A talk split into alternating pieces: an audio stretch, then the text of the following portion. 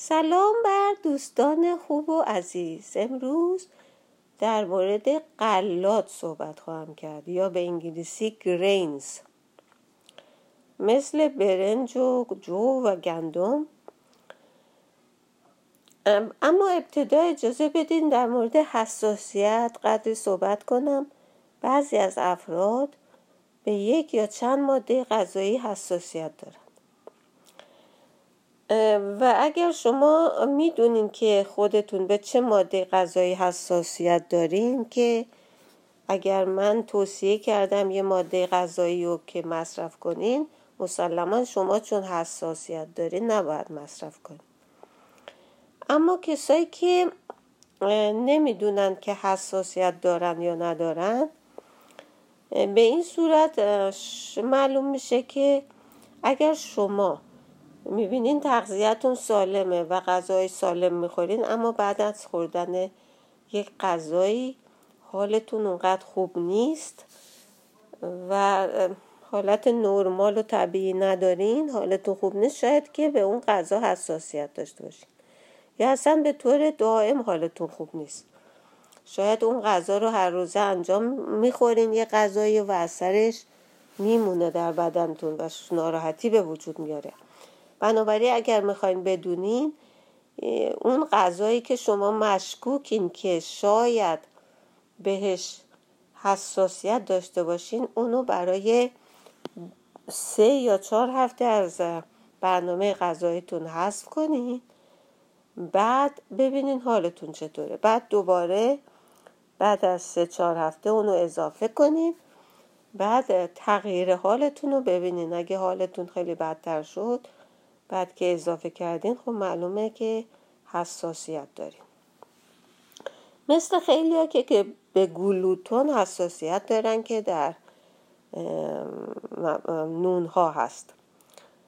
خب حالا در مورد این قلات قلات که مثل مثلا در مورد برنج بگم که بعضی از مواد غذایی چون کالوری دارن. خیلی زیاد کالوری دارن ولی مواد مغذی دیگه که برای بدن خوبه ندارن. بهشون میگن امتی کالوری این مواد غذایی امتی کالوری هستن. یعنی شما کالری مصرف می‌کنین ولی مواد مغذی که بدنتون به بهش احتیاج داره به بدنتون نمی‌رسه. بنابراین به خاطر همینه که شما می‌خورین. ولی بدنتون سیر نمیشه. چون اون موادی که باید بهش برسه نرسیده و شما دوباره نتونه و به این صورت اضافه وزن پیدا می‌کنید. بنابراین امتی کالوری ها رو باید به طور کلی از برنامه غذاییتون حذف کنید یکی از این مواد غذایی که تقریبا امتی کالوریه همین برنج سفیده. که ولی برنج قهوه‌ای خب خیلی مواد مغذی داره. اما یک موضوع دیگر رو که درباره برنج می‌خواستم بگم. بعضی از برنج یه ماده سمی درشون هست به نام آرسنیک خیلی برای بدن سمه و این اینها به چه صورت این آرسنیک به این برنجا می‌رسه برای اینکه آرسنیک در درون خاکه. خیلی از مناطق خاکشون آرسنیک دارن برای اینکه اینقدر پستیساید و مواد شیمیایی به زمین زدن که آرسنیک در خاک خیلی زیاد شده و به برنج بیشتر میره. برنج بیشتر آرسنیک رو جذب می‌کنه از چیزهای دیگه. به خاطر اینکه اگر شالیزارای برنج رو شما دیده باشین شالیزارای برنج آب توش جمع میشه.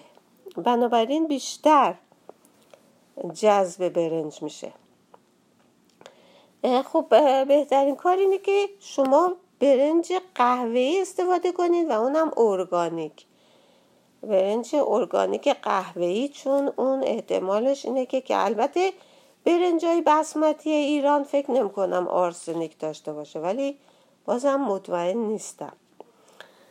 خیلی از مناطق تو آمریکا هست که برنجشون آرسنیک داره و برنج قهوه‌ای هم مجزا نیست اونم آرسنیک داره ولی به شرطی که ارگانیک باشه.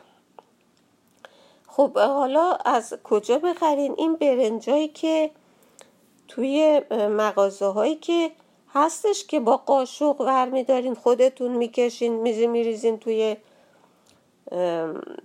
یعنی به صورت بالک دارن ظرفای متفاوت برای قلات متفاوت و حبوبات و اینا. اونها بهتره و ارگانیکش هم دارن.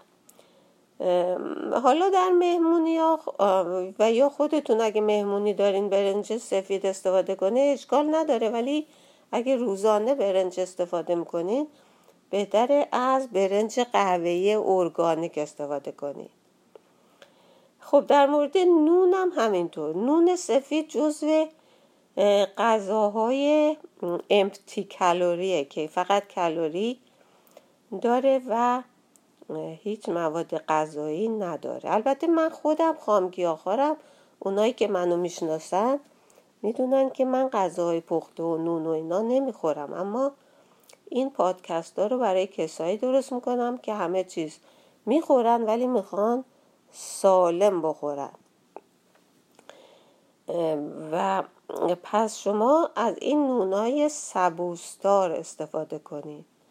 یک چیز دیگه هم که شما می‌تونین به جای برنج استفاده کنین کینواس. کینوا خیلی پروتئین داره و خیلی هم سالمه. می‌تونین مثل برنج تهیه کنین. خب تا برنامه بعدی که درباره حبوبات صحبت خواهم کرد شما رو به خدا میسپارم.